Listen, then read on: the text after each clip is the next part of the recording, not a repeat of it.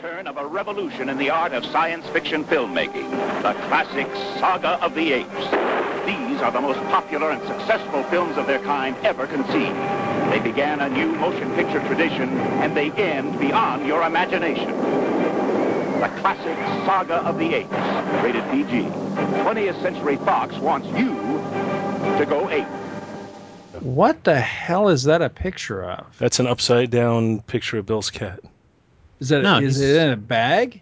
No, he had. He's I in a know body bag. He does. He looks like he's in a plastic bag with his head sticking out. Like what the hell? I don't know what he had around him, but he looked like uh, I thought he looked like Salvador Dali in that picture, like like with the crazy eyes. That's disturbing. It looks like it's being like like No, it can't he's breathe or something. He's something. fine. Jeez, I guess I'll have to change it. I didn't know it was so offensive. What happened to Wilford Brimley? Sorry. That, he's saving that for Wilford Brimley month. yeah, We should have a Wilford Brimley month. we won't grow old. and We won't ever die. But we'll all have diabetes. Yeah.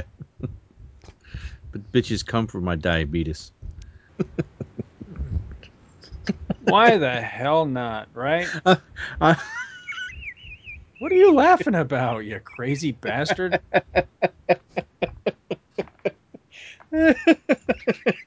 I, I'm, I'm just listening to Paul talk, and I'm looking at the monkey, and I just see I just see the monkey talking as Paul. Sorry. I, I mean, I don't know. It's just because it was so serious, and the monkey looks so serious. It just, sorry. It's a Never serious monkey. It just it just shit just got serious. Yeah. Sorry. I don't know. I, I I've had a rough two weeks, so it was nice to get a good All right. laugh. You know what? Let's let's jump into this thing.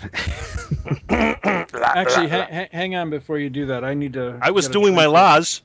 I need to piss and get a drink real quick. I just Just I've do it in the right order, for please. Two and a half hours. I'll be right back, smartass. He's gonna piss in his drink. Quick, while he's gone, piss in his drink.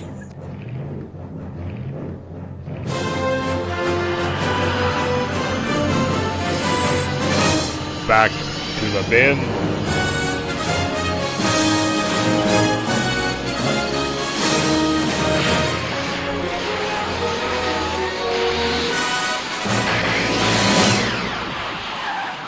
All right, I'm back. Ah, we pissed in your drink. You drinking your pee? All right. now, la la la la la la. Hey everybody, and welcome to Oh wait, I thought we were supposed to do oh, us, not laws. For apes month. Sorry, go go sit in the corner. nobody puts Billy in the corner. And once again, la la la. hey everybody, and welcome to Back to the Bins. I'm Paul Spataro, and I am once again joined by my two simian buddies, Scott H. Gardner Hello. And Dr. Orangutan Robinson. Dr. Zaius, Dr. Zaius, Dr. Zaius, Dr. Zaius, Dr. Zaius. Dr. Billis. You know, as I was doing my la la la, I was curious to ask you, Scott, what was your opinion? Oh, it's got to be 15 to 20 years ago when they were talking about doing a uh, Planet of the Apes remake starring Arnold Schwarzenegger. Oh, I you know I totally forgot about that rumor, but now that you mention that, I I, I do Is it- remember having heard that. But It's not a rumor. um, I I don't know. I think if I'm not mistaken, I think I saw that rumor in either Starlog or Comic Scene, mixed in amongst all the other you know rumors that they would run at the time, and so I can remember developing a real sense of yeah, I'll believe it when I see it because yeah, I mean if you look back at old Comic Scene magazines. I mean, they were constantly talking about, yeah, you know, a Black Panther movie's right around the corner. You know, hey, a Namor movie's right around the corner. And I mean, here it is, you know, 20, 30 years later, and we never got any of those movies. So uh, I, I think I treated it much the same way. Although we did eventually get the uh, the Tim Burton film. So to our everlasting regret. yeah, That's- it's it's funny because I'm still waiting to get you know to to my knowledge I haven't been in the the Two True Freaks mail bin lately, but uh, the last I looked, we had not yet gotten a uh, what do you mean you're not doing the Burton film email? But I'm I'm still waiting for it. I'm I'm I'm expecting we'll get at least one person that will be like, really, you guys aren't going to cover that one, but uh, no, no, we are not going to cover that Uh, one. the the interesting thing on the Burton film, the interesting trivia point, uh, is that the thing that ruins it the most is the ending. I think that's the popular uh, opinion, and yet that ending is the closest to the original ending of the book before Rod Serling got a hold of it. Right? Mhm. Because at the end of at the end of the book, if you recall, Taylor, who is not Taylor in the book, he's some other some French name, uh, finally gets in a ship and returns to Earth. He was not on Earth when he was on the monkey planet, Right. and when he does return to Earth, what happens is over the time span that he was gone, apes took over Earth. So that's essentially what happens in the uh, Burton movie, except the whole thing with the Lincoln Memorial, which is just flat out stupid. But that's besides the point. you know, I actually uh, did some rearranging in the garage, and I had forgot that I had. I have a paperback copy of Planet of the Apes, the original novel. Monkey Planet. Uh, it's not ti- it's not in French, but yeah, it, it is from it is it, it is not the Rod Serling. It is the original book. All right. Yeah, so I might need to take a take a look see and read that. I think it's, if I remember correctly, it's a fairly short read. hmm Oh yeah, it's not a big book at all. It's have pictures of it. monkeys. I have it on audiobook somewhere and have always intended to either read the book or listen to the audiobook and still have never gotten around to it because I, I just I tend not to be a fan of when I've fallen in love with a movie that was based on a book, but the movie is so incredibly different than the book. Inevitably, when I go back to the original book, I, I never like it because I, I fell in love with the movie. So I mean that's Mhm. happened to me with like Logan's Run and Blade Runner, and there's some other ones in there too. But the only one I ever that I can think of off the top of my head where I ever went back and read the original book and found it very different, but I still enjoyed it was um, Who Censored uh, Roger Rabbit. I actually kind of enjoyed that because it's a very, very, very different story than Who Framed Roger Rabbit. But it was cool because in that, Roger was a comic strip character as opposed to uh, a cartoon character, you know, a, an animated character. So it was a Mhm. very different kind of story. Well, I, I I think there's a short list of movies that are actually better than the experience of reading the book.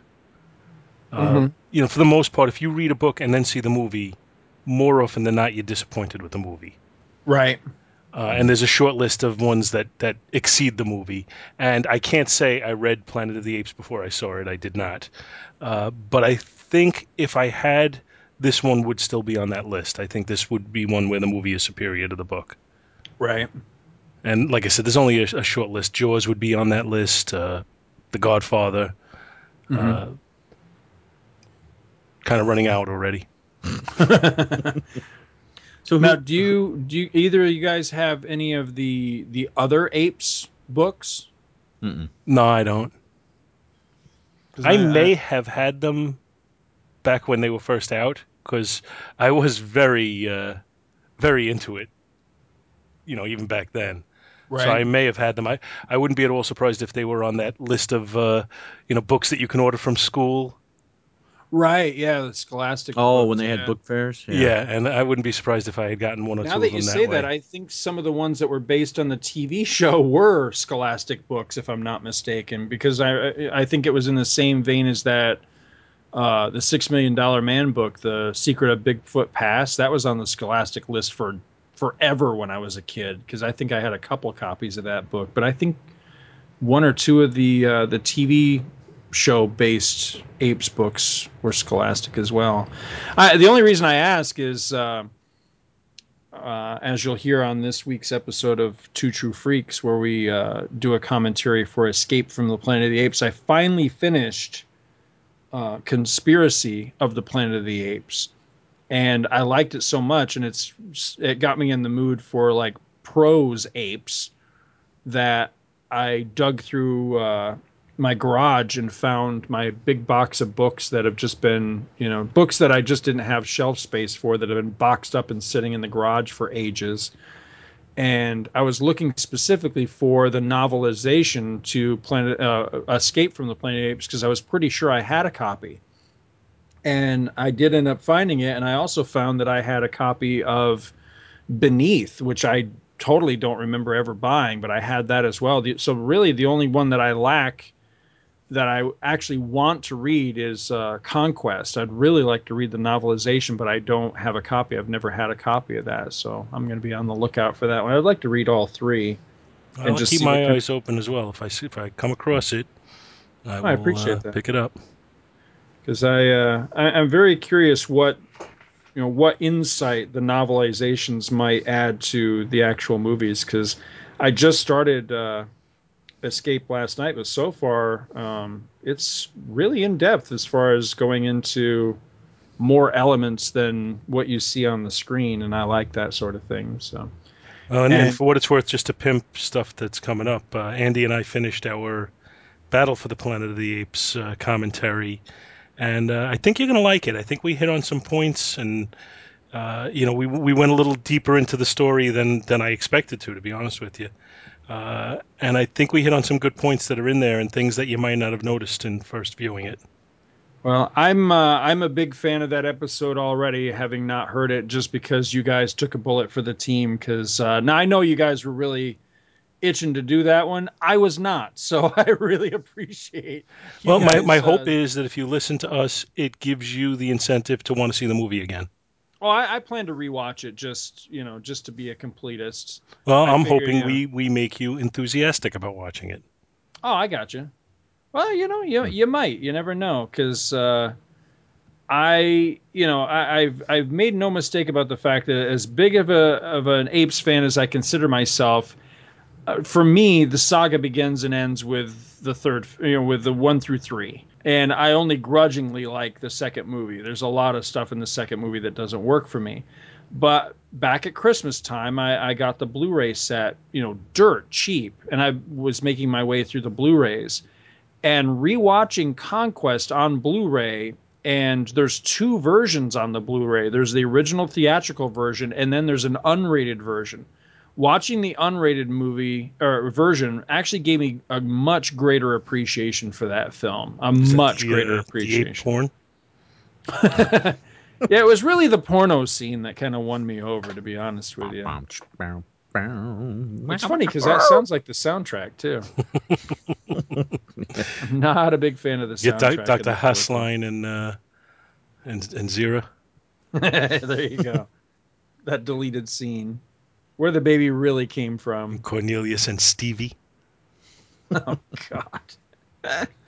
So so in uh you said you had an audiobook. Um who's the um who's who's reading it? Oh, I couldn't. I couldn't even tell you. I'd, It's it's not- on one of my myriad discs somewhere. I'd, I'd have to find it because it's something that I found floating around out there in the ether at some point years ago, and I started listening to it and just didn't get very far. But I couldn't tell you who it was. Tell me it would Oh, be so- fun to have it be uh, Heston. no, it's not. no, I know it's, not, but tell me that wouldn't be great. Oh, that would be awesome. Yeah, are you kidding? How about would love uh how about or Gary Roddy Cooper? McDowall? Gary Cooper. Gary, That could would be a little boring. You've blown it up. You maniacs. Oh, good lord. Damn you all. Damn you all to hell. Who, uh, if Heston hadn't been Taylor, who would, who could you see playing Taylor? Now are James we talking Franciscus. Are we, Oh, yeah. yeah. Exactly. That's inspired. Heston You know, James like- Franciscus to him. me is the movie version of Monte Markham, who's the TV version. Just just as the guy who kind of you when you see him, you're like, oh yeah, I know him, but never stars in quite enough. who the, The hell only other is thing Monte? You don't know who Monte Markham is? He was the seven million dollar man. Yeah. Uh, oh, okay. Yeah, yeah, yeah, yeah. I don't remember. You don't remember the seven million dollar man. I, I, may have to edit remem- this out just to keep from embarrassing you. I remember the episode. you would know him if Dude, you it saw. has 'em. been so. I probably would, but it's been so long since I've seen that. I don't. I honestly don't remember. You know, the only other movie that I remember James Franciscus from was some type of dinosaur movie. There was like a Valley of the Dinosaurs or something. It was it was like a Harry Harryhausen stop motion The land that animation. time forgot. No, no, no, no, no, no. It was like it was like he, he was like a rancher, and um, The Jolly Rancher. no, the ranch no. that time forgot. No, I can't- it's like Tip of oh your tongue. The man from Snowy Ranch River. no, That time no. Damn it! I'm gonna have to look it up. Uh, I'm, But I'm looking him up now. Wasn't he the one that was in Shogun? Is that him or is that the no, other that one? was Oh, that's- Rich. That's that's- that's That's Richard. Richard. Uh, Chamberlain? Yeah, I always thought those guys That's those Dr. were the Kildare. same guy. Dr. You notice you never see them in the same place. is Valley James of Franciscus still alive? I didn't No, know he he was died in 1991. What? Did he really? Yeah. Jeez. Aw. Makes you sad, doesn't it? Damn dirty apes. He was only 57 years old. Wow. Not much Wow. older than Wilford Brimley. Let's see. There's When Time Ran Out, No. Killer Fish, No. That was it. Was it Killer Secrets Fish? of Three Hungry Wives. Tell me that's not going to be awesome. telling you, it's got to be. What? The Amazing Dobermans. Hold on. Wait a minute. That was Hold it. You're going to say that about everything, aren't you? I'm looking too. I'm on IMDb. I'm trying to That's find where I am. Beneath the Planet of the Apes. Marooned. the Valley of Gwangi. Of the Valley of Gwangi, of course. How could I? Yeah, the Valley of Bob. Gwangi. There we go. Is a Cowboys valley battle full monsters. of bat shit? Cowboys battle monsters in the lost world of Forbidden Valley. What year was that? That was 1969. That was a month after I was born. Gee. Cowboy? James. Played- He played Tuck. He took. Cowboy James Franciscus seeks fame and fortune by capturing a Tyrannosaurus Rex living in the Forbidden Valley and putting it in a Mexican circus. I put a little sombrero on him. I've spent much time trying to come up with names for the characters. You got Tuck, TJ, Nip. Champ, Carlos, Rowdy, Bean, and Lope. I, think those are Muppet names, aren't they? Thing. My name is Bean. Wow. And a Mexican circus. I'm not even. I'm. That's I'm Mexican not jumping even bean. Another fi- oh, another film featuring the stop action special effects talents of Ray Har- Harryhausen. So I was right. Good call. His victim, called the Gwangi, turns out to be an aversion to being shown in public. So it's- it's- it's- teacher- So that was the role he had to get everybody's attention so that he could play Brent in Yeah, Planet of the Apes. he was hunting Tyrannosaurus rexes in Mexico. So I'm not crazy. well, just because you were right doesn't mean you're not crazy. No, but oh, okay. So who who could have played Heston? Now, are we talking any no, not actor? played Heston. Not not no. Char- no. Well, Taylor. Excuse me. Who could have played Taylor other than Charlton Heston? Are we talking any actor even today or at that time? Is this like an Wha- open to any actor? It's an open book test. Wha- Whatever. Whatever you want. Hmm. I'm Hmm. sticking with that one. That's it. That's my choice. Which Ooh. one? Steve McQueen. Steve Mc. Oh, Steve McQueen would have been good. Hmm. Steve McQueen. Let me think. Who else? See, I'm not real versed on on the older actors. Well, it- Um, we said it could be anybody. I mean, Shatner comes immediately to mind for me. Pee Wee Herman. you cut out his brain.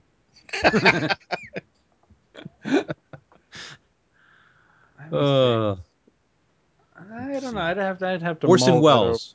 over. Orson Welles. I could see him doing the Nova part. Tony Curtis. Actually, I- I'm- Orson Welles would have made a good Dr. Zaius. Yeah, he would have. Wasn't he approached for? I thought it was well, it was Edward G. Something- Robinson. Yeah. Yeah. Yeah. Yeah. You want like Yeah, what's fine, see? Taylor? Yeah. See. I didn't say it was the frog. What? Jerry Lewis? Huh? hey, Ted. Hey, Nova. Oh, That's my pick. lord. Jerry Lewis. Jerry Lewis is Taylor. Uh, you know what? Hey, I, I'm and happy the apes first and the choice, actually. monkeys. What, Paul? So I'm happy with my first choice. I'm happy with Steve McQueen. Steve McQueen. I think he I think he could have So long as he gets a bullet car to drive, that would be freaking awesome. and he runs the apes over. Hmm. Oh, I want to have Jerry Lewis as the guy that gets lobotomized. Hey ho!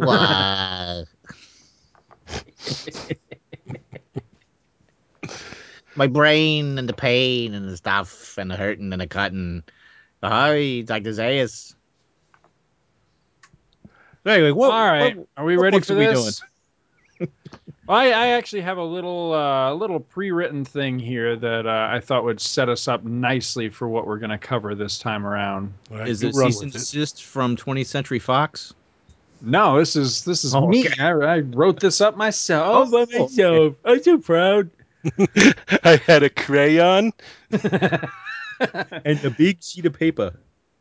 So this time around, for the uh, for the second week of Back to the Bins uh, Apes Month, we are covering the Adventure Comics Planet of the Apes series. Now that ran for 24 issues as far as the series proper.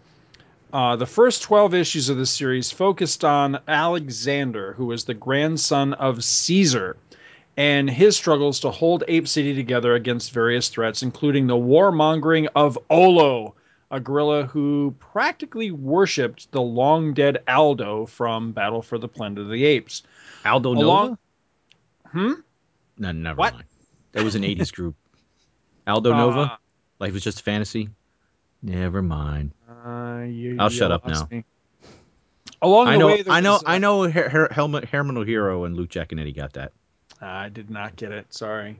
Aldo Nova, is that what you said? Yeah. I wonder Kinda. if it they took their name from Apes characters. Those are Hmm. both Apes characters. No, no, I didn't think of that. Nova. You know, kind of like uh, what was that group? Um, Milli Vanilli.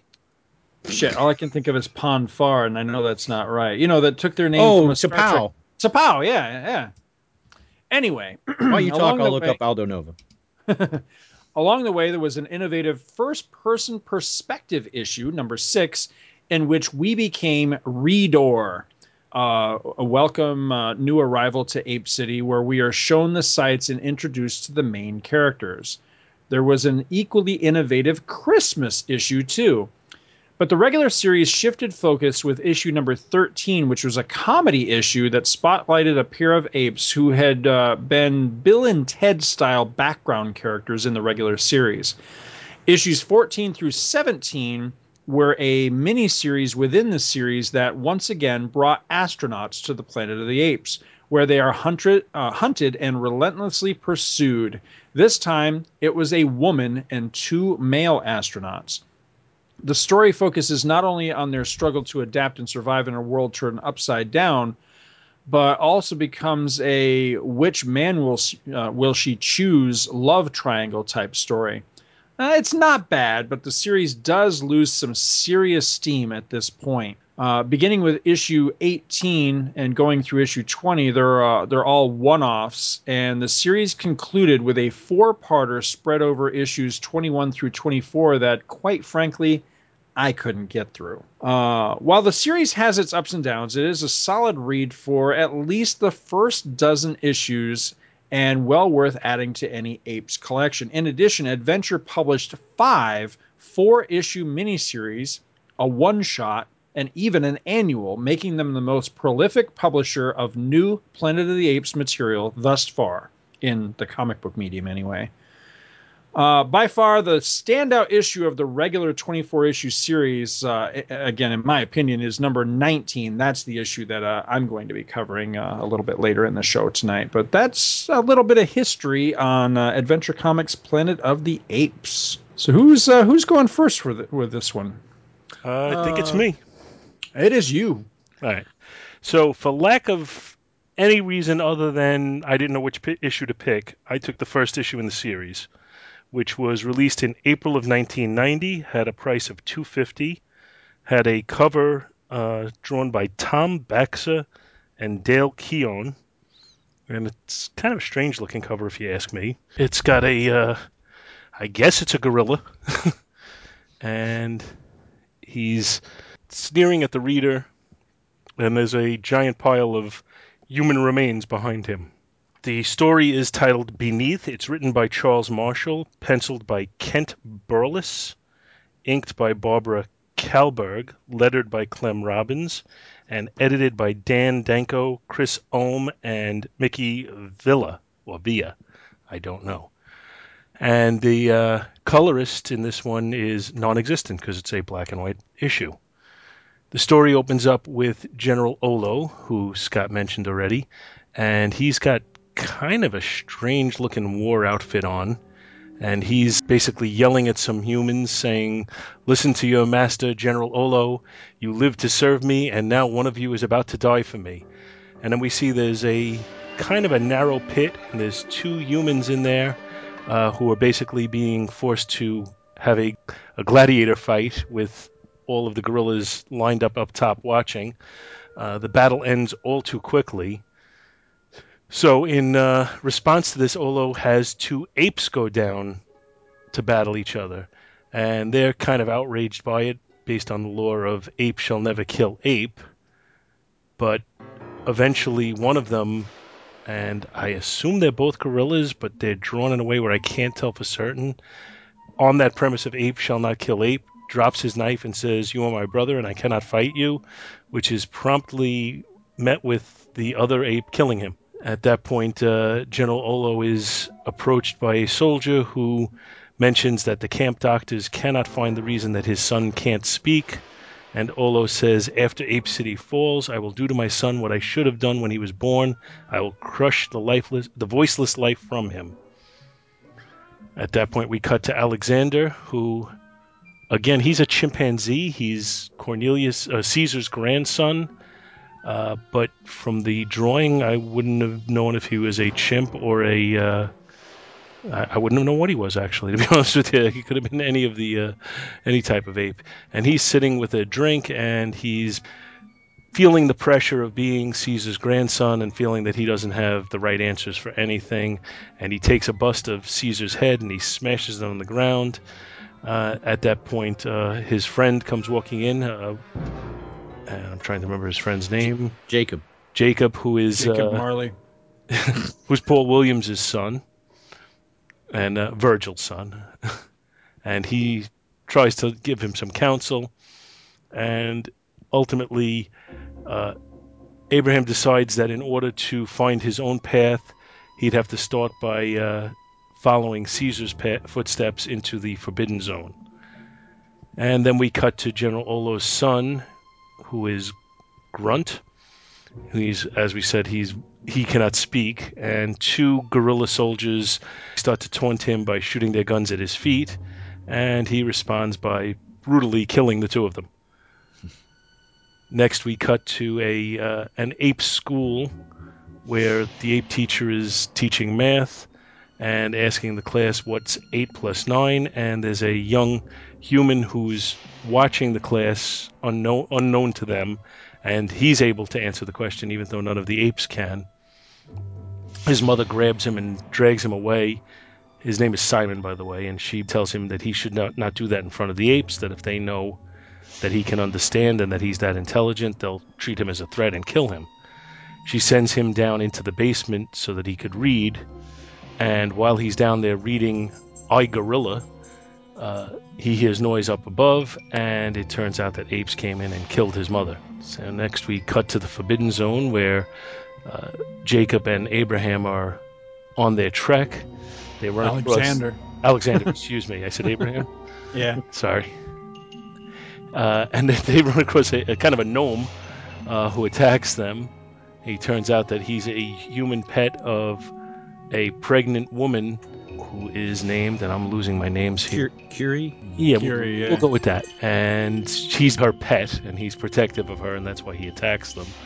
But then he stops once they start speaking to two of them, speaking to her, and she decides to accompany them into the Forbidden Zone because her husband went there. Next, the gorillas raid the armory in a scene familiar from uh, Battle for the Planet of the Apes. The gorillas take a uh, take the guns and attack a human settlement.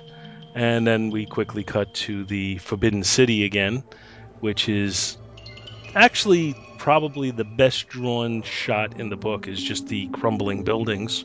Yeah. Mhm. And they go in and they're as they're walking through, they find the ape, ape management complex, and eventually they're attacked by some mutants, and they are very mutated looking, and they have to escape from the mutants. And at that point, guess who decides to have her baby? just just as the uh, as they're being attacked.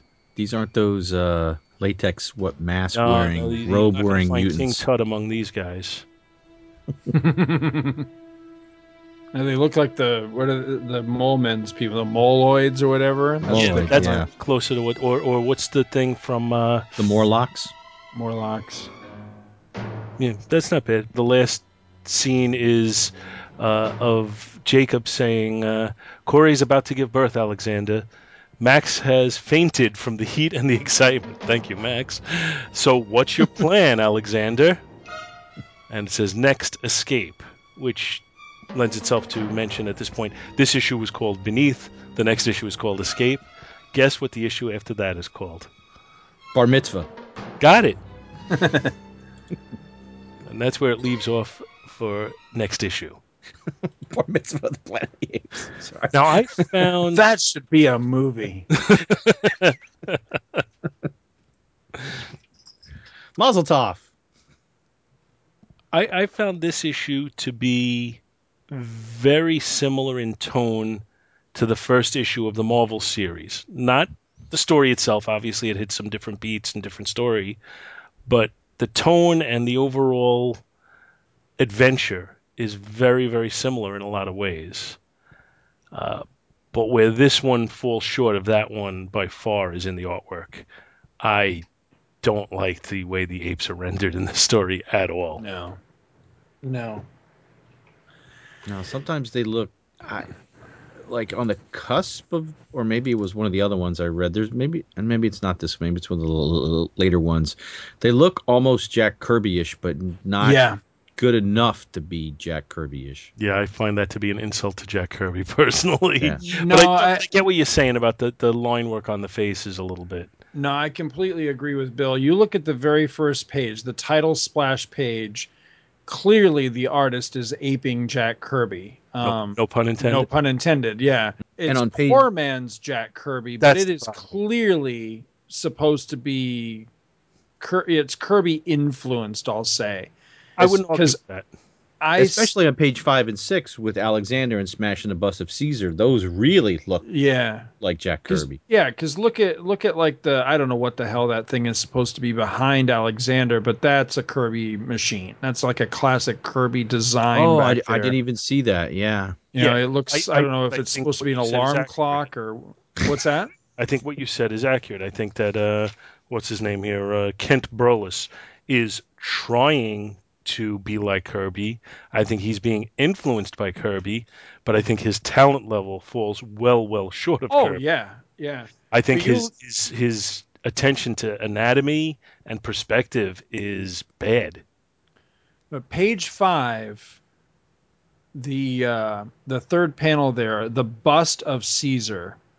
Again, very curved. This reminds me the way that that bust is drawn reminds me of something that you would see in Kamandi, which I, I think is probably the strongest uh, artistic influence on the look of this. Is it, this se- seems to me like he is particularly enamored of Kirby's work on Kamandi and, and trying to do like a riff on that. And it just doesn't quite work because the problem is all of the apes look like gorillas.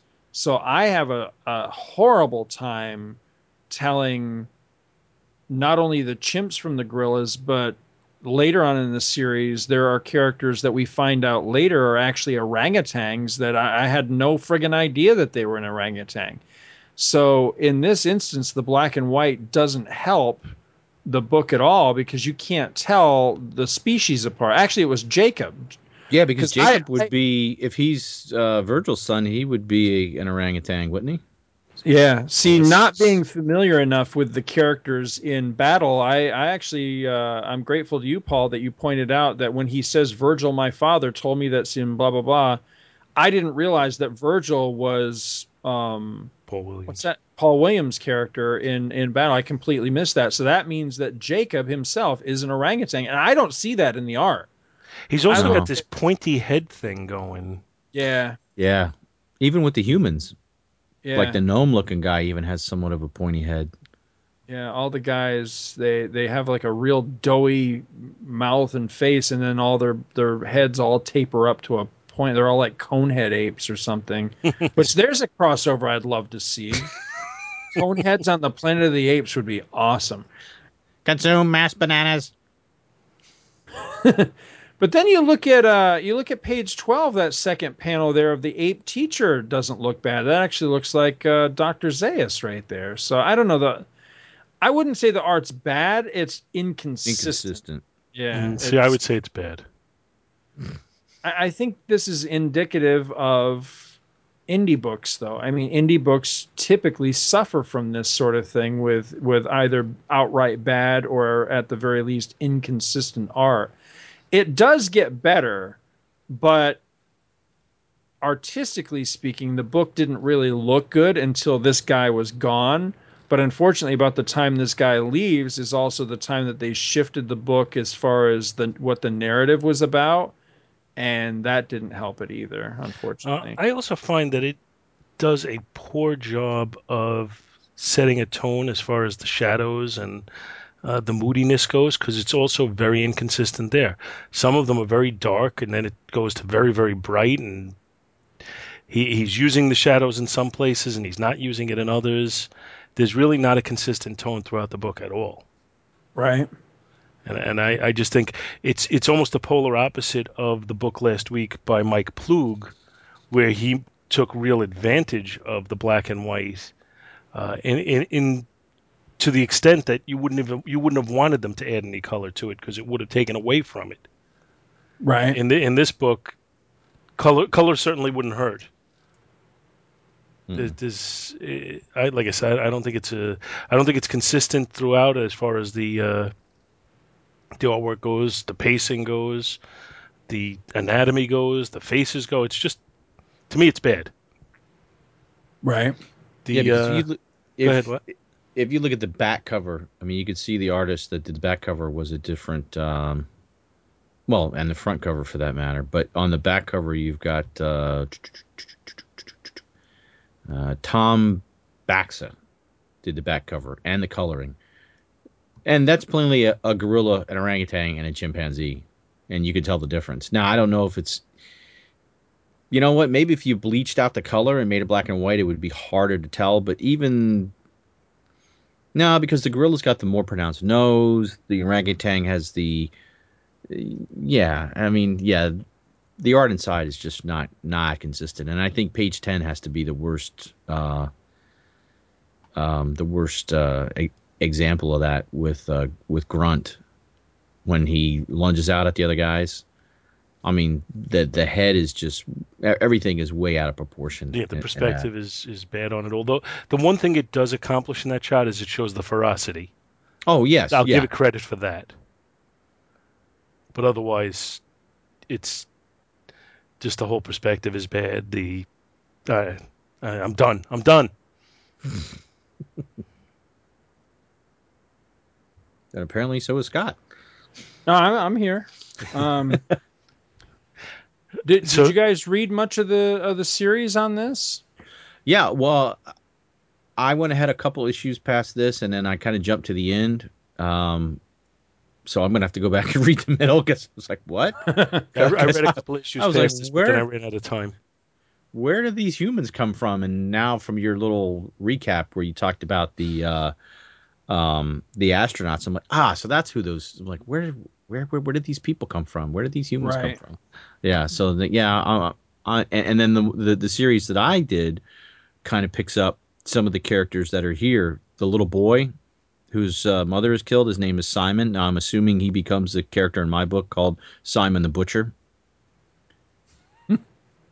well, I mean, I have to guess that. And General Olo's in mine, as is Alexander Jacob and uh, another ape that I'll save Oh, for and his the, the name. book that you're going to cover, you mean? yeah, yeah. Now, I, as I understand it, as the story goes on, uh, they reveal that it, it, in battle, when uh, Aldo fell from the tree, he, he did not die as was commonly uh, thought from the movie. And that he, he goes on to form a rebellion group of apes, and that Olo is basically picking up from that. Right. So that's that's an interesting little thing. From a story wise point of view, I'm giving this book a B. I like I like the story. I think it's it's it's interesting. It moves along at a at a brisk pace, uh, and and and it makes you want to read more. But I'm giving the art an F. I think the art is terrible. So overall, I'm giving it a C minus. Hmm. I don't know. I would probably. I, I agree with the B as far as the story because it's it's it's hard because I don't think the story is great. I think it could have done a much better uh, job of kind of setting a tone. Uh, the problem with the story for me is that what the hell is it about? What what is the story going to be? It doesn't really lay it out for you. See, I, What- I beg to differ. I think it does. I think you, you, you're setting up basically uh, the warfare between Alexander and and Olo. Uh, you, you're setting up the whole subplot with the uh, mute son, who I assume at some point is going to go against Olo. Uh, Yeah, you, you know, I, I I think you, you've you, got- you, you got a couple of subplots going on there. I think it, it really does lay some groundwork for the story to move on. Hmm. Yeah, you've got Okay. Al- Alexander's uh, doubts as a leader, living up to the legacy of his father, Caesar. Grandfather. Right. Gra- oh, sorry, grandfather. I thought he was. Oh, okay. Right. No, I, I'll give you that. I, I do enjoy the story. I was I remember just being really happy that there were new apes books coming out. So for that reason alone, I probably tend to give it more of a pass. Art is really a tough one on on this because I don't I don't like it, but See, I don't like it because of the Kirby influence. I'm not a Jack Kirby fan, especially the the era of Kirby it's pulling from. And so when it's poor man's Kirby, it makes it even that much worse for me.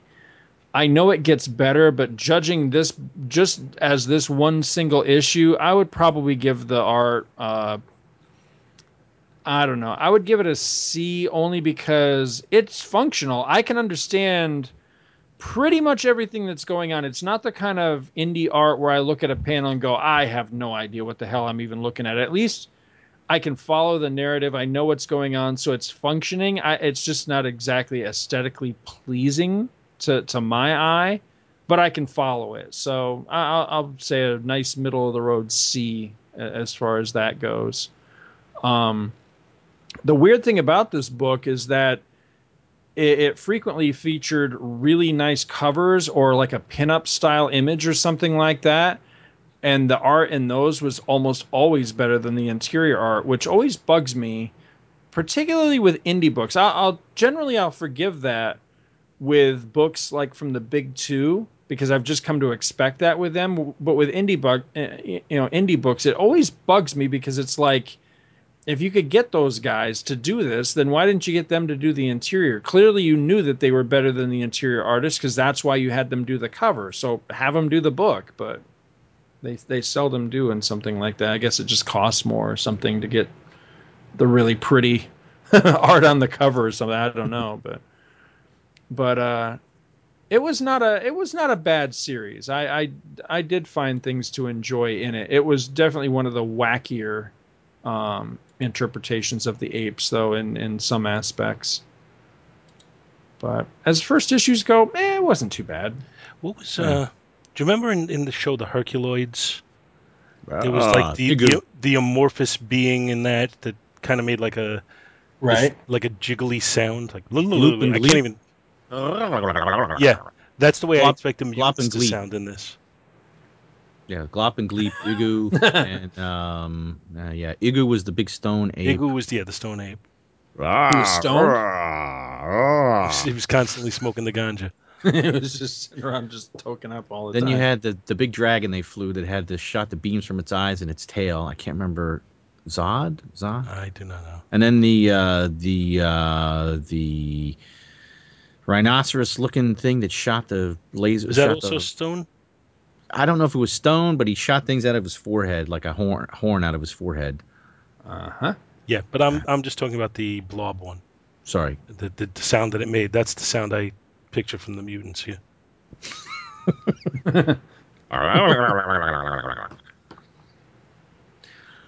oh, anyway, uh, I guess my grade. Uh, if you taking the back and front cover out of the mix, then interior art. Eh, it does convey the story. I think I'm going to go with Scott and go with a C on this one. Damn, nobody wants to go with me. And I'm well, I'm going to give it a B for for the story too, because I mean, I I kind of like the continuation of the story, uh, you know, because this is filling in between uh, battle and planet actually. Right. So um, you know, it's nice to see you know how that's going to get get get to there. So uh, you know, I guess that puts it at what C plus B minus or uh, C plus. I'm I'm not going to go higher than a C plus, but the covers are A's. If you threw that in, then it would move it up. But th- that's not fair on this one. I think So I wouldn't give this cover an A. I like the back cover really more than the Uh, yeah, cover. I actually prefer the back cover to the front cover.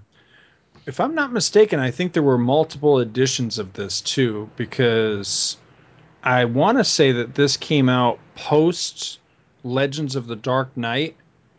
And so it jumped on that whole multiple cover craze. And I, I think there were multiple covers where the, the paper strip that was attached to the cover, I think there were different colors of that, similar to the the Legend of the Dark Knight, you know, had the four oh, yeah. different colors. But Yeah. also, I think there was also a deluxe edition that was more expensive than the regular number one. I, I think. I could be wrong about that, but I so there you're right. multiple covers out there as well, I believe. Well, it's, it's I, I there's a, an alternate cover by J.W. Somerville, Mm-hmm. and on that one, it's got a cover price of five dollars, so it's double Right. the cost. Yeah, I think Alternate that's the cover. deluxe one. Yeah. And that, o- other than the excess and, and that we've talked about in past Back to the Bins episodes of the '90s, that's the other thing about the '90s that's just bad is the, uh, you know, the, the the urge to just milk the readers for every dime they can get out of them. Yep. We gimmick on- everything up. On yeah, Mm. on the pretense that somehow this is going to be worth more because it's a limited edition. Ooh. Didn't typically work out that way, though. No, nobody's sending their kids to college based on the comics they bought in the '90s. no. Well, who's got the next book? Uh, you want to go with mine? Since yours is kind of a standalone away from this series proper. Sure. Okay. Uh, mine is a um, is Ape Nation number one, which is actually a crossover of two properties that 20th Century Fox uh, had at the time, and that was the movie Alien Nation, which I'm sure everybody, most of the people listening, are are somewhat familiar with that movie with. Uh, when you had the race of uh, aliens that came to Earth in a spaceship, uh, they were called the newcomers. Uh, the newcomers, yes, they were cucumbers, giant cucumbers. anyway, I'm going to get into the book, then we'll talk about Alien Nation afterward. Um, and uh, the book was called Ape Nation. Of course, now go and there we go. It was uh, Ape Nation, and on the cover we have uh, a uh, one of the aliens I just me- mentioned, one of the newcomers, are the Tenctonese. We are Tenctonese, if you please. And an ape. And this cover, oddly enough, has nothing to do somewhat with the inside because there's not a lot of uh, gunplay in this particular issue. Um, but I'm sure we'll see it in later. But you you've got a Tenctonese with an overcoat with a couple handguns and a big ass gorilla behind him with a shotgun with a couple bandoliers of ammo across, and looks like they are ready to go to town. And somebody has uh, smashed up a Coca Cola machine behind him too, and in the in the rubble of the city. And this was uh, cover price of two fifty, and this is put out obviously by Adventure Comics because we're in Adventure Comics week. And our writer was Charles Marshall, and our pencil art is by M.C. Wyman which uh, I got a little side discussion for you and I, Paul, because you and I have seen MC Wyman art, but you may not have realized it. I don't know if you researched that. I did not, so I'm curious Okay. to hear what you're going to say later. Yep. And Terry Pallot is the inker. Clem Robins is the letterer. Dave DeVeers is the interior coloring. Dave Dorman is the color, uh, the cover illustrator. Dave Olbrock Brick is the publisher. Chris Ulm is editor in chief. Mickey Villa and Dan Danko are the editorial assistants, and Tom Mason is the creative director. We open with an ape scroll tells the musings of an ape that looks to travel outside of Ape City, especially now that he has heard the strange tales taking place far away. The ape named, wait for it, Heston, goes to relay his story to a group of council members. And we actually see the council members, the people that we had just mentioned in the previous uh, uh, issue that Paul covered. We see Alexander and Jacob on the council. And uh, they await a story to decide on a course of action. He tells them of travelers who were searching for a human named Simon the Butcher. Aha, Simon, see, little kid from the other book, yeah, yeah, yeah, who had killed one of their group. While looking far past the forbidden zone, they witnessed what they thought at first was a missile of death their forefathers had spoken of. Instead, they were faced with a sight that shook their hearts with fear. We see a round craft had landed, and large, strange looking, rather tall humanoids with no hair and spotted heads emerged. The apes quickly left to return to Ape City and warn them. The council now argues who shall go to investigate. Heston volunteers and goes on, well, I guess we could call it an ape montage sequence, gathering the ape team. A small, overpacked ape named Packer, a Zen like fighter of the light feet named Winnipeg, and the obligatory hard case rotting in prison for various crimes named Roto. Before they can set out on an set out an anxious an, an anxious ape named Barthol- Bartholomew asked to go with them to see the world, and Bartholomew is actually, I believe, Jacob's nephew. Uh, Heston tells him he could never travel with a Bartholomew, which visibly saddens the small ape, but he could travel with a Bart. And the boy rushes off to tell his parents, and our group is now set. Meanwhile, an unholy alliance is forming far from Ape City. General Olo, follower of Aldo, killer of apes, Simon the Butcher, slayer of apes, and a third, an alien named Donata, which doesn't that mean something in Spanish? Donata? Means you're welcome, or n- Oh. think nothing of it. Like if you hmm. say somebody says gracias, you say de nada. Okay. They have come here together to scheme. Simon, though, is not up to speed as Olo, so he is filled in by in exposition style by the newcomer Donata. He is a member of a race called the Tenctonese. They are smarter and stronger than either the humans or apes due to their breeding as slaves. The Tenctonese were shipped to other worlds, and the fleet he was in went off course, and their ship drifted away from the others and fell into the gravity of a black hole. The captain, Caan, spelled C A A N, risked traveling through it on a theory. Well, now just to interrupt you, Caan is James Caan, who was in Alien Nation, You know, like Heston. I missed that. I that you you are so right. I totally missed that. Thank you. Okay, now okay, so now this has to be one of the longest stretches of dialogue I have ever seen in a comic book. So here I go, Ace Ventura style.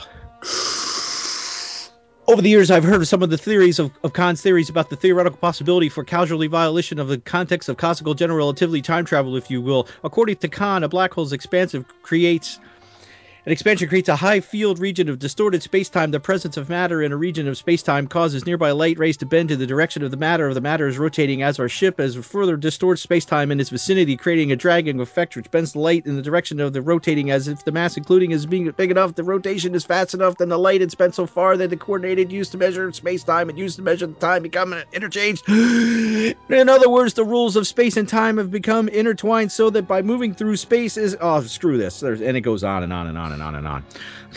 so basically, Donata. basically, did, I was only halfway through. I know. I was just gonna say you were only halfway through all that shit too. Man, who wrote this? Roy Thomas? it goes right down from the top, from the top of the page, all the way to the bottom of the page.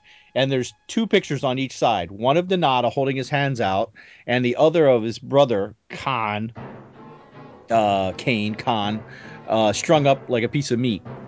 So basically, Donata took over and decided that they were going to be conquerors, and he, um, uh, they're going to take over this planet. General Olo, Donata, and Simon the Butcher. So now we jump ahead six weeks later and find the Ape Team is still searching out the threat to Ape City when suddenly, dun dun dun, sweat hogs. Whoops, no, sorry, death hogs. Giantly, perfectly shaved pigs that squint and furrow their eyebrows attack the group. These big pigs are quickly sent to the market, but the ape team's rest is not long as over the horizon they see the combined army of Olo, Simon, and Donata charging towards them. And it's on like Donkey Kong as our heroes valiantly struggle against the tide, but one by one they fall. The last page reveals that the tale has been told to us by Heston, who now appears to be a prisoner strung up in the same Tenctonese ship that Caan was that Kane Caan was at the in the earlier long exposition laden paragraph. Next issue, pasts. So I got a lot of notes on this because, and I'm going to jump back to what I talked about about the artist. hmm MC Wyman, I, I looked it up because this art was like, I you know, I, I one, I think this guy is aping, ha ha ha, pun included, or in, in, intended other artists. So I wanted to find out who he was. This is the artist, believe it or not, of Avengers Unplugged that we did on the two man Avengers show we did. Oh, it is. Yes. Oh, that's interesting. And we had some issues with that artwork as well. Yeah, but it was now I don't know if it's the inker that makes it look so different, Yeah, it definitely looked different than this. but okay, page five with all the aliens coming out, out of that ship. Does that not look like a John Byrne picture? Yes, it does. But I, I think in this particular era, it was very, very common for people to try to look like John Byrne. I mean, that page and page 15 as well uh, is like another Byrne shot with uh, where Donata has two of his guards behind him, and they both have that same burnish, burnesque look to the guards. And then on the next page, I swear to God, Simon looks like a Jim Starlin character. Is Simon wearing a suit of his own hair? I don't know if he's plucked his pubes hair, his pubes, and made a vest out of them.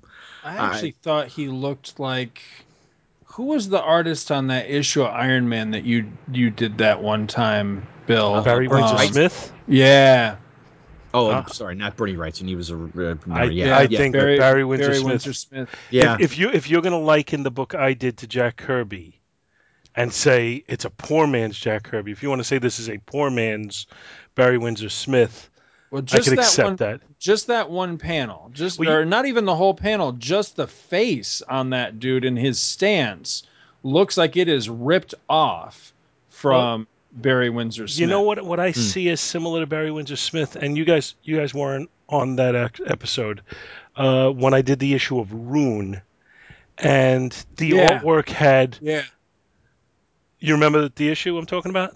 Well, I, I remember Rune the character, and I remember okay. the well, the issue I had done it was I think it was the Zero issue by Barry Windsor Smith, and the artwork had a certain dark tone to it, but in contrast to that tone, the coloring had an almost pastel look to it.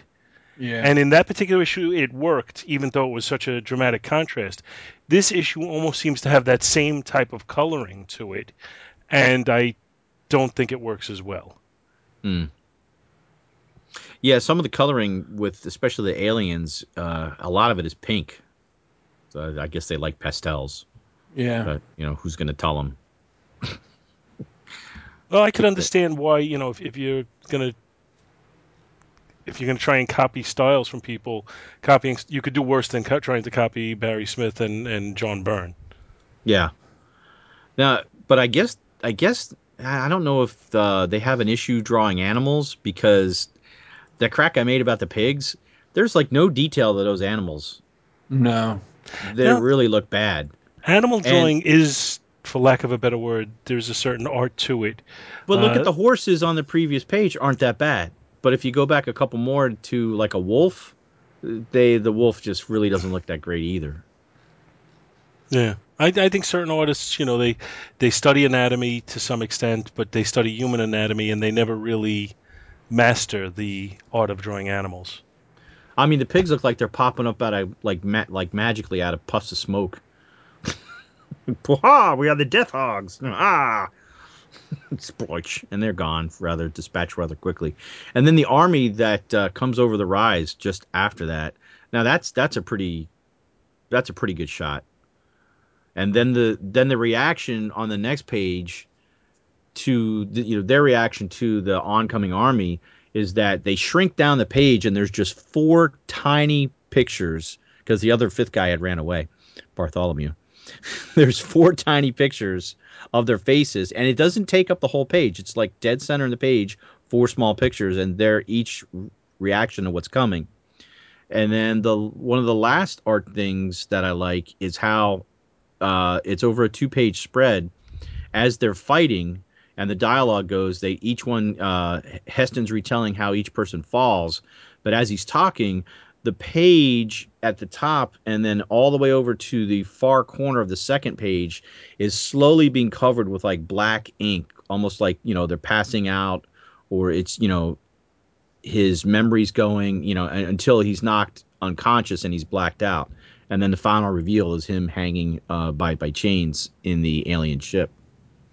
So I mean, it's got some. I, I, like some of the art choices, but yeah, it seems like it is aping, haha, um, Byrne, and I didn't even think of Smith, and but I thought more of Starlin.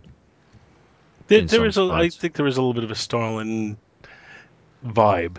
I don't yeah. think it looks like Starlin drew it, but I, I could see a little bit of the vibe there. Mm-hmm. Is does am I reading too much into this, or did he draw the ape face for Heston to actually look like Charlton Heston? Mm. I don't know. I can't tell for sure if it's just me trying too hard to see it or if it's actually there. Hmm. I'm looking at a few different ones. I'm like, ah, it's kind of hard to tell. Maybe like in page what is that 10 where he's reading it well i don't know you know, I hadn't really thought of that. That's what I'm mm. here for. to make me think. To yeah, make my brain hurt. Yeah, I, I'm I'm not seeing it myself, but maybe. Hmm. I don't know. I'm I'm I'm not overly enamored with the art. It's not bad, but I'm not. It, it, Does it get a higher grade than the last one? Well, the last one I gave an F. Does, doesn't take much to get a higher grade than that. You could tie. Well, how would you grade this one? Uh, Bill, you want to go first because it's your book. Um, even with you know some of the other influences, uh, I'm gonna go with uh, B minus for the art and the story. Now I've read, I haven't read all the way further, uh, but I read at least through the next issue, and there's uh, actually Heston and Caan are chained up next to each other and they form a friendship and they get out of the ship. And um, I don't know if you remember the uh, from the Alien Nation series that one of the things the aliens um, can get drunk off of is spoiled milk. Spoiled milk, yeah, I do remember and that. They come across a farm and there's some spoiled goat milk in a bucket. the one alien starts chugging it. he gets drunk while they're fighting some of the other uh, of uh, Donata's uh, group. But uh, but anyway, I'm going off at a tangent on the on the next uh, on the next issue. Uh, story wise, I like the story. I like where it's going. I I think it's in, in, interweaving the other other property pretty good. I don't know. I, I haven't finished it, so I don't know if it has any lasting effects on the rest of the story. Um, have you've read most of that, haven't you, Scott? I mean, this doesn't play in. Other than the characters from the story proper are here, we don't see any of the Tenctonese, I'm assuming, in the other books. We don't, as I recall, you don't see them, but uh, the events of this miniseries are mentioned in the oh, regular okay. series. Um, I don't recall if it's necessary if it necessarily affects the narrative, but I know that it is referenced. Um, because I remember one of the issues specifically had a footnote that basically told you if you don't understand what the hell this character is saying, then go read Ape Nation and it all will be Oh, okay, explained. so- so, So yeah. it is quote unquote in the Adventure Comics canon. It's it, yeah. yeah. It's it, it's not just a standalone. yeah, You know. Oh, okay, cool. So I Yeah, would give definitely. I would give the story a B. Overall B for the book. All right, once again, I'm going to be the, but as as Chris has dubbed me, Doctor No. The cover to me has that real indie look to it, almost an underground comics kind of look. right. It's not bad, but it's not my style. But I don't want to take away just because it's not my style. So I'm going to give that a C. Story wise, I think it's kind of interesting and it keeps me going. So I'm going C plus on that.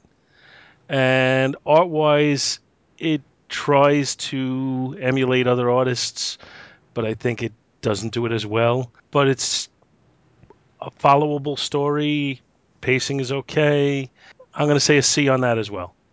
So overall, I'm giving it a C, which by my uh, figuring is saying it's an average book. It's worth reading. Nothing really special, but not bad. Hmm. Um, yeah, I'll agree with you on the cover of this book. It's uh, quintessential uh, indies com- uh, comic art. This reminds me of something I've seen. I just can't think of what it is. It's not a bad cover. I'm just I'm not real crazy about it. Um, the interior art I actually kind of dug though. Um, I, I would say Bill said B minus. I, I would say between a B minus and a B because it's not bad. And Terry uh, Pallot actually went on to uh, do some really good Star Trek stuff for Marvel um, sometime after this. And maybe MC that's looks Wyman's not- familiar too.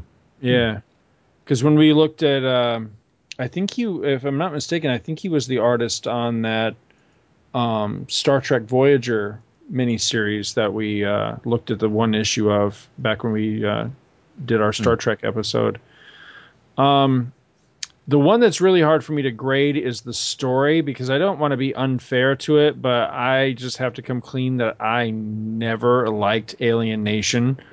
I saw the movie and thought it was incredibly boring and unoriginal, and I I never suffered the TV show at all. So it, I wouldn't really be fair in the grade on this because I, I would grade it very poorly just for lack of interest. I actually have to confess that uh, I did not read this. I did a complete read through of the Planet of the Apes series proper from Adventure, but I kind of skimmed all of the peripheral stuff as far as the mini series, the one shot, and all that. This one I outright skipped. I flipped through it just to get a look at you know the art, but just had no interest because it, it you know it incorporates characters and a concept that I I frankly just could not care less about. So um, I, I could not be at all uh, fair in the in you know grading the story because I didn't bother to read the story, so I'll just I'll leave it at that.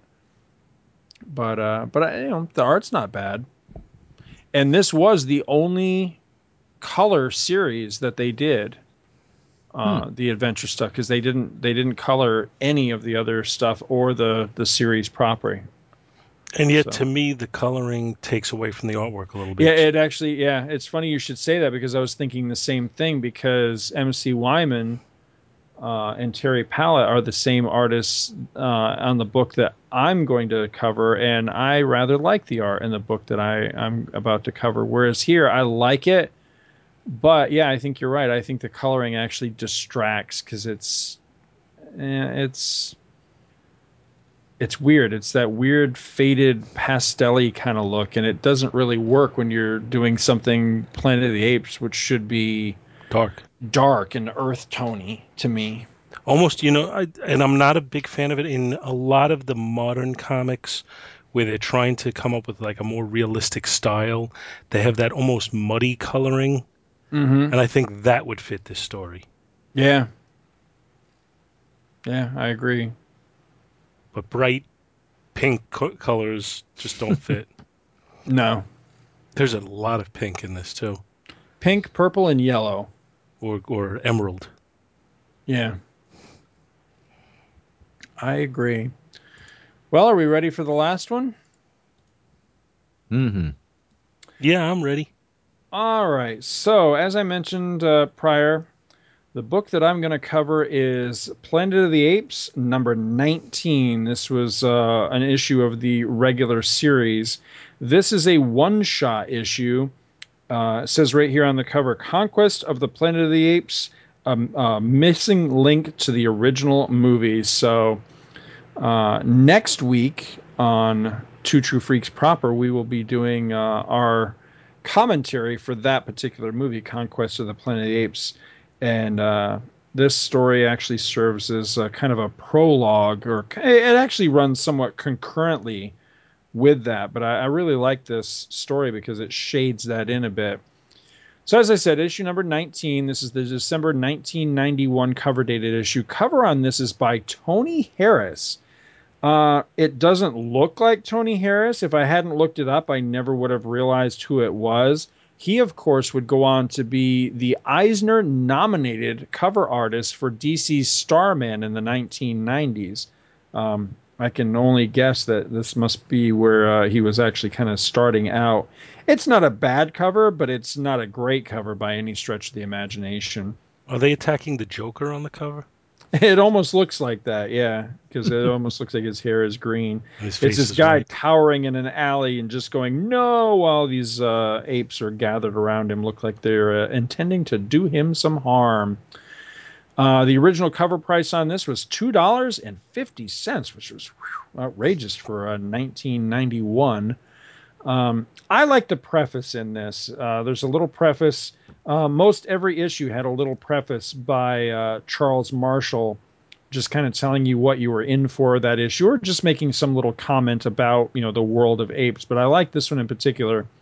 It's entitled "Hands Down," and he says, "From what I gather, the first Planet of the Apes movie seems to be the most uh, seems to be most people's favorite of the series. Not me. Conquest of the Planet of the Apes was always my number one ape flick, uh, ape flick, and rewatching it lately was the inspiration for this this issue's tale. The first movie, as well as Escape, had their moments, but Conquest really captured the simian spirit for me. So I suggest you run right out, uh, rent it uh, if you can find it, and watch it tonight, right after you finish this issue. That is, and that's from uh, Charles Marshall, dated October 1991. I just like that because it kind of sets up uh, this particular story. Again, pencil on this was MC Wyman. Finished art was Terry Pallot, and I'm not going to bother to read all the uh, the other credits on this one. The story is entitled "Quitting Time." North America, 1991. Carson McCormick, a publisher of instructional pamphlets at Ape Management, dreams of a simpler, better time. A bygone era before man had enslaved apes and when there were circuses. Unhappy in his work, unhappy at home, Carson has also begun to feel that something isn't right. He's noticed increasingly odd behavior in the apes that are ever present in his waking life. He's becoming increasingly uncomfortable with their enslavement, and he secretly believes that the apes have too. He's begun to notice the increasing incidence of disobedience by the apes. It's like all of a sudden, one of them remembers who and what he is and snaps. And he wonders uh, what would happen if more than one or two ever got together? What would happen if a group of them got together and they remembered who they were and what they are? Every day, there seems to be more of them around every corner, and it makes Carson paranoid, even though he is unaware that the ape female working right in his own office is listening, comprehending, waiting, and conspiring. His wife surprises him at work, complaining that he's never home at a reasonable hour and suggests he gets another ape to help out at home. They fight. She leaves, but his resolve is set. She can cry and rant and rave and swear, but he is not going to bring another ape into his home. So on page 17 here, I really like this little uh, sequence, and I'm just going to read it exactly as it's printed here. This is uh, Carson thinking to himself because most of the issue is actually his thoughts. And he says, I went to a speech one time at the university delivered by MacDonald, the governor's number one assistant. He gave some alarming statistics showing that in just a few years, the world it looks like a misprint. They would equal nearly one third of the city's population. He encouraged a push toward more equal rights for simians. We don't own their kind, he argued. We have made that mistake in the past. Everyone nodded their head in agreement, and then went home to their orangutan prepared meal and slept on their gorilla made bed and slept the sleep of the just. And nothing ever changed. Carson winds up on the couch that night and dreams of the circus, a circus that turns into a nightmare. The clowns become simians, and the greatest show on earth becomes the conquest of the planet of the apes. At work early the next morning, he receives a new assignment from Ape Control. Governor Breck's office is displeased with the rising tide of ape disobedience and has thus ordered a new pamphlet How to Terminate Your Ape.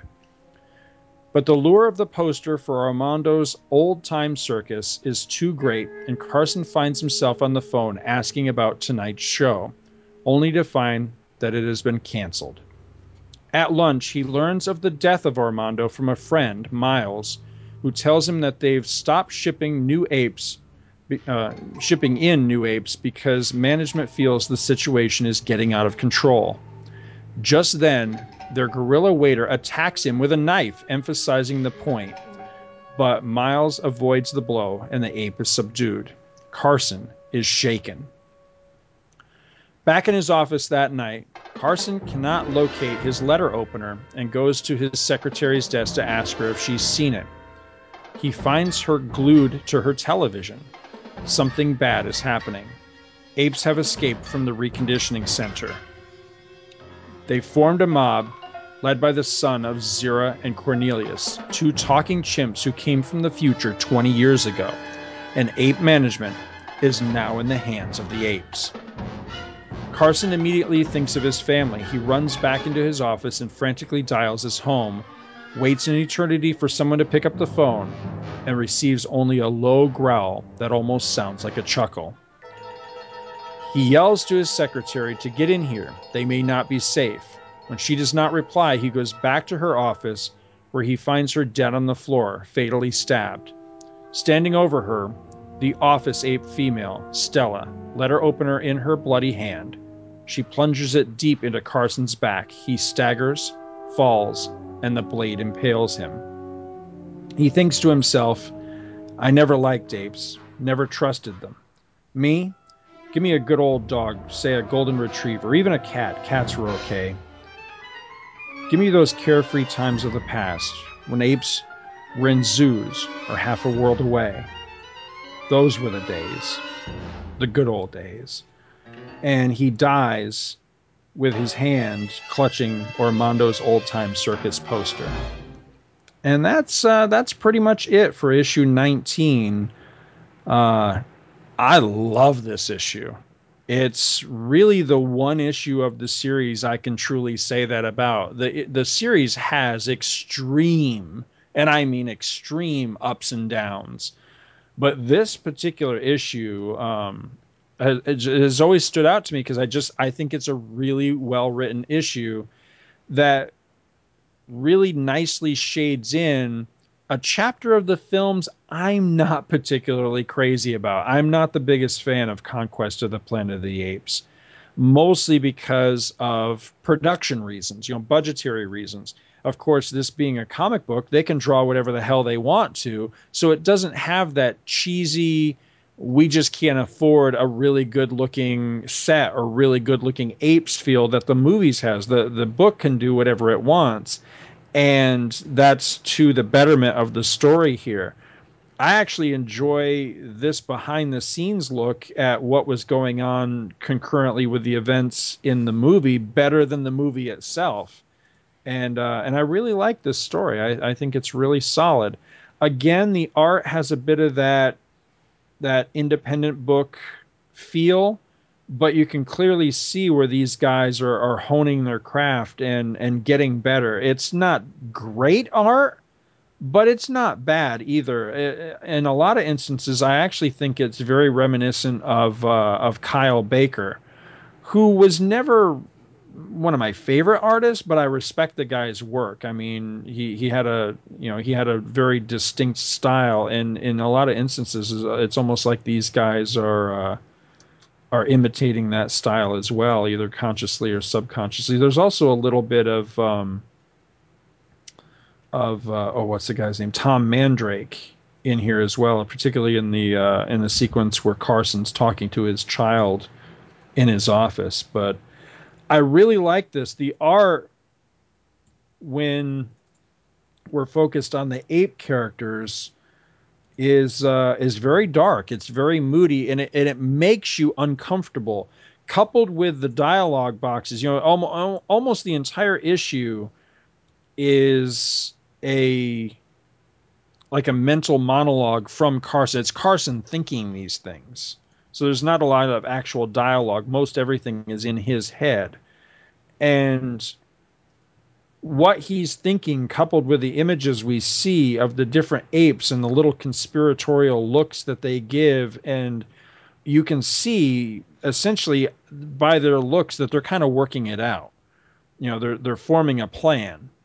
And it really gives a nice creepy claustrophobic oh you're you guys are all going to get it in the end kind of feel to it and so when he does get it in the end it comes as a real blow because for one you you've kind of felt it coming but you also felt like maybe he would escape from this because he was kind of a good guy he he saw what was going on and didn't agree with it but he still ends up getting you know the the letter opener in the back at the end of the story when the apes revolt. So you kind of feel bad for the guy at the end of it, or at least I did anyway. But uh, I I like it. I thought it's a it's a really good, solid story. Uh, I would give it a solid. Uh, I'd give it a solid A for the story. The art, um, I I think I'd go with the same grade from the last book with these guys. Well, maybe I'd go with a B. I think we went with a B minus on the last one. I'd go with a B on this. It, there's still definitely room for improvement, but I like the art quite a bit.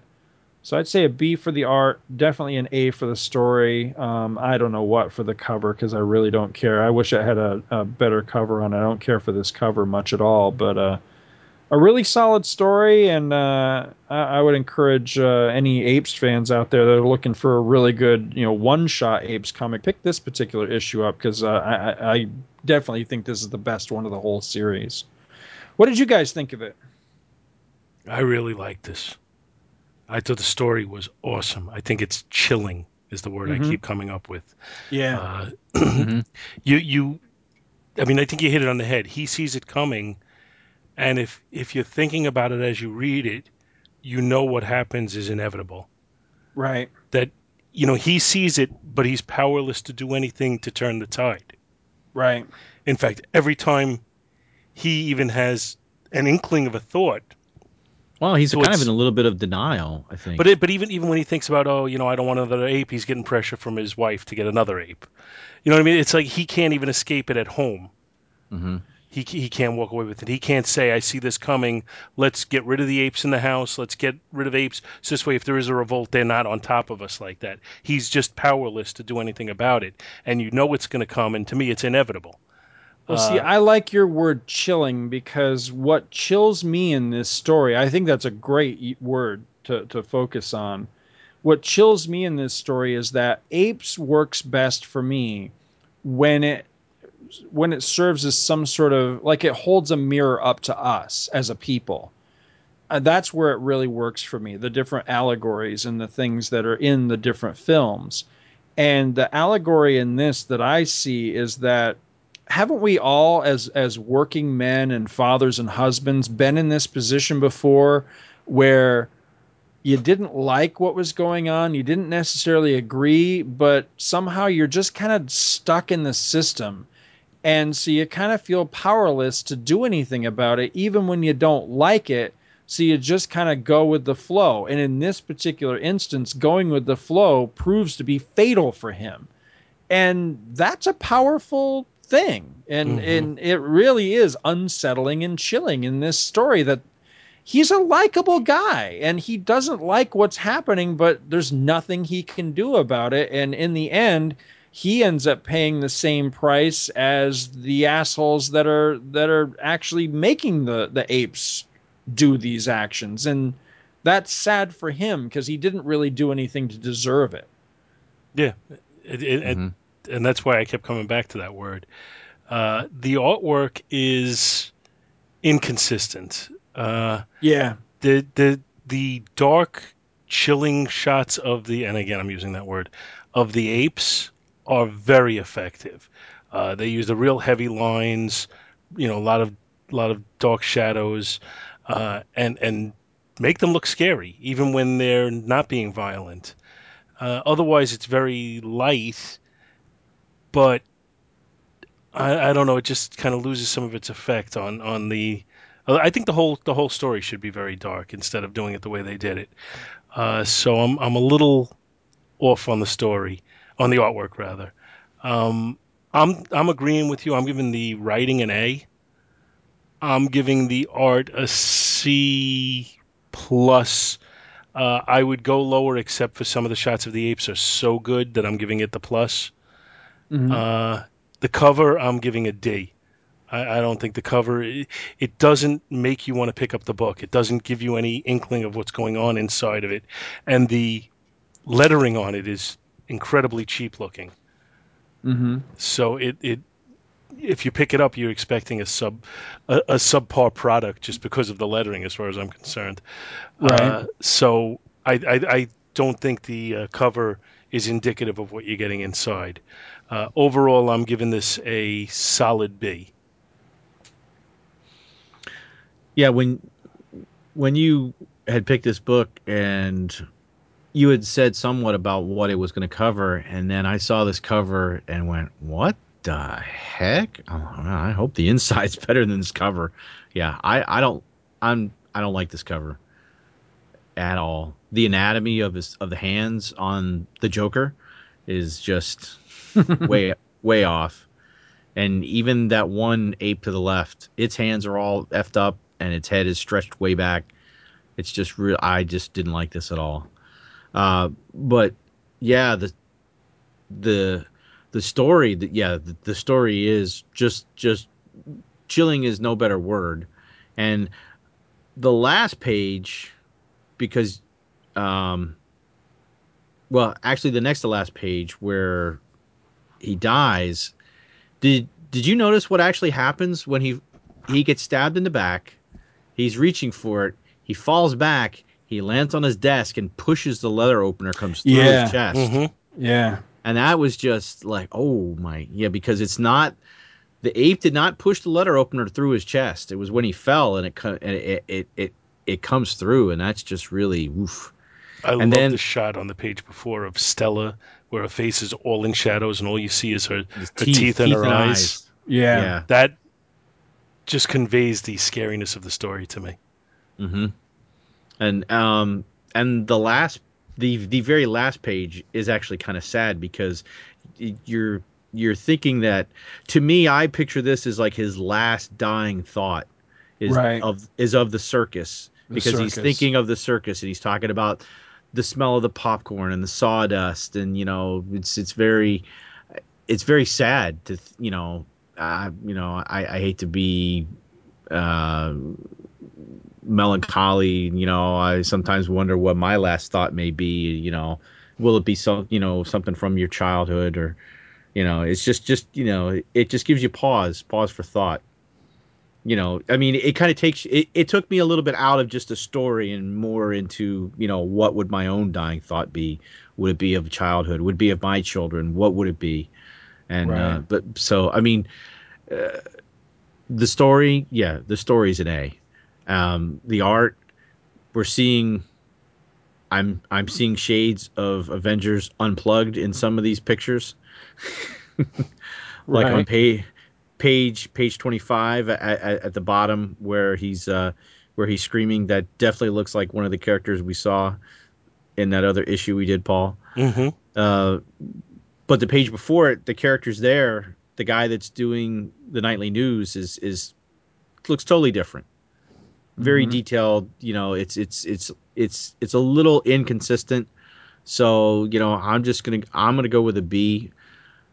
I'm just going to Probably- jump in for just a second. I think some of the inconsistency is intentional. I think they're trying to create a contrast between the scary apes and the otherwise bright life. Uh, I don't think it works as well as they'd like it to, but I think that's what they're trying to do. Hmm. I think it's intentional inconsistency. Yeah. So I mean, overall, the book's a solid B. I agree. I Um, almost I- I- I mean, wonder. Mhm. That's not count, counting the cover. I'm not even counting the cover because if you did that, it would bring it down lower. But you know, take, you take the cover out, it's a B.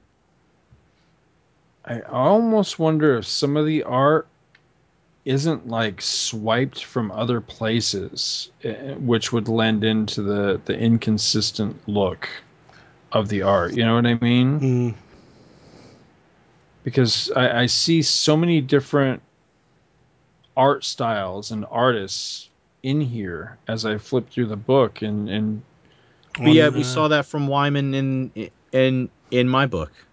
yeah, You know, we, you know, we And, thought we uh, saw three different artists there. On page 14, the very bottom shot of, of his son. What's up with that? And that, that to me, and the one across from it on page, the last panel, page 15, the son looks to me like it's drawn by Tom Mandrake. So, the son almost looks yeah. like uh, what was the? Uh, I did it in one of one of our early books, the the, the Ragdoll uh, DC, uh, Ragnar? right.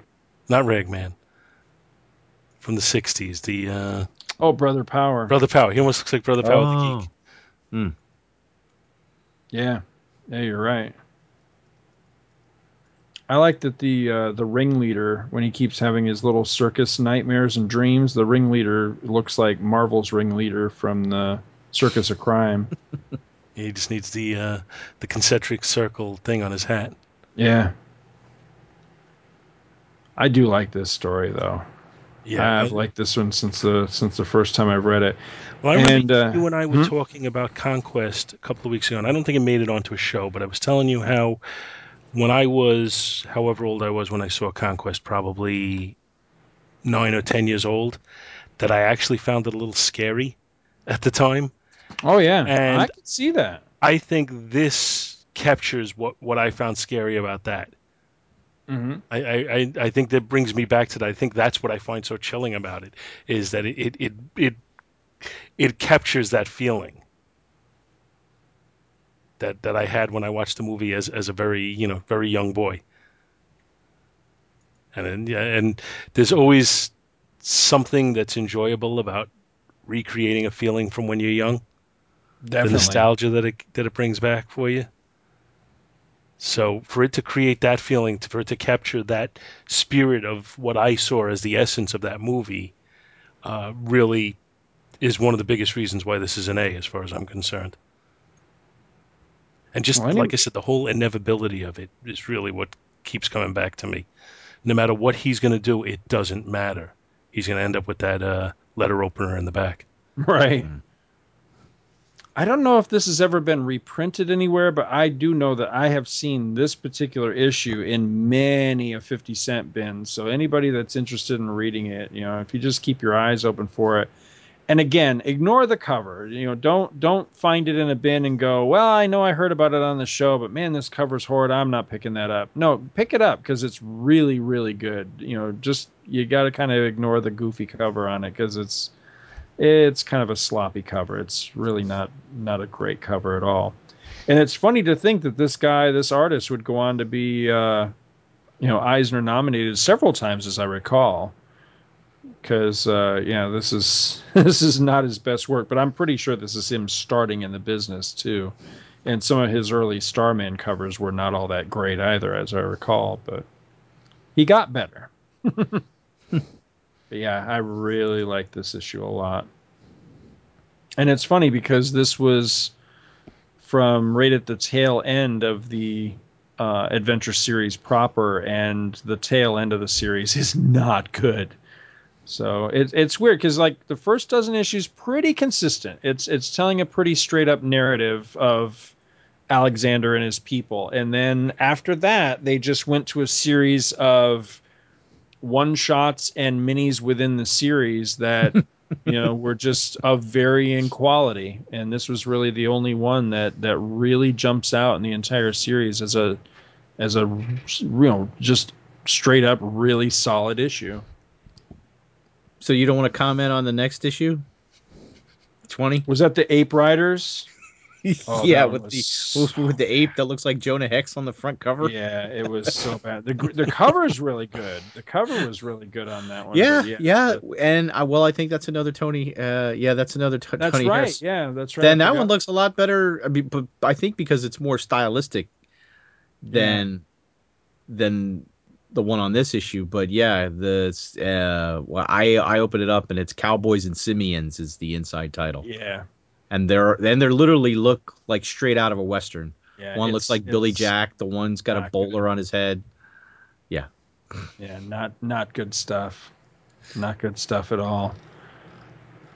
Yeah, it it was very inconsistent there for a while.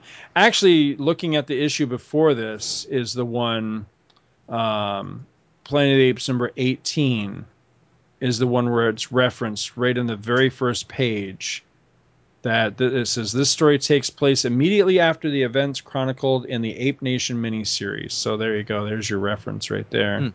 Hmm. Okay. From the cover of that issue, it looks like it's uh, John Carter. Yeah. Ape Lord of Mars. Yeah. So uh, that'll be that'll do it for Adventure Comics. Now next week we go to the not really widely known Mister Comics. Yeah. I have tried to research Mr. Comics, and from what I can tell, that mini that we're going to cover is is it for what they published. If they published other stuff, I can't find any information on it. So Well, we're going to be covering the miniseries Revolution on the Planet of the Apes, and I'm not sure exactly how we're going to go about it. I don't think we're going to go with the traditional uh, full issue synopsis and then discuss. I think we may go with an entire miniseries synopsis and then discuss right, because I think it might work better that way and it might uh, keep it from becoming a four hour episode. yeah, absolutely. We'll kind of discuss it in the broad strokes, but again. Uh, those of you out there that are that are fans of the latter films, that's uh, that's essentially what Revolution's going to cover. It's uh, it's the story immediately after Conquest. So there you go. So anybody who has access to it and wants to read it before we cover it, that would be cool. Feel free. Anybody got anything funny to say before we go out? Um, Sassafras. Sassafras is just always funny. Mazel Tov. I kind of like sassafras better. But whatever, to each his own. Sassafras Awesome. on the Planet of the Apes. Hasenpfeffer is good. Hasenpfeffer on the Planet of the Apes. All right. And on that note, Thank you so much for listening to our show, and we hope you'll join us each and every week for more good old fashioned comic book back issue awesomeness. You can contact Back to the Bins to leave feedback, comments, questions, suggestions, and criticisms via email at backtothebins at gmail.com or by visiting the Two True Freaks section of www.forumforgeeks.com. Back to the Bins is produced in association with the Two True Freaks podcast, which you may find at www.twotruefreaks.com and is a registered trademark of DeMonzo Corps of Milan, Italy. All rights reserved. Back to the Bins is a proud member of both the League of Comic Book Podcasts, which you may find at comicbooknoise.com slash league, and also the Comics Podcast Network, which you may find at comicspodcast.com. Take a moment to stop by their respective sites and support their other fine podcasts, won't you? Thanks, and we'll see you next week.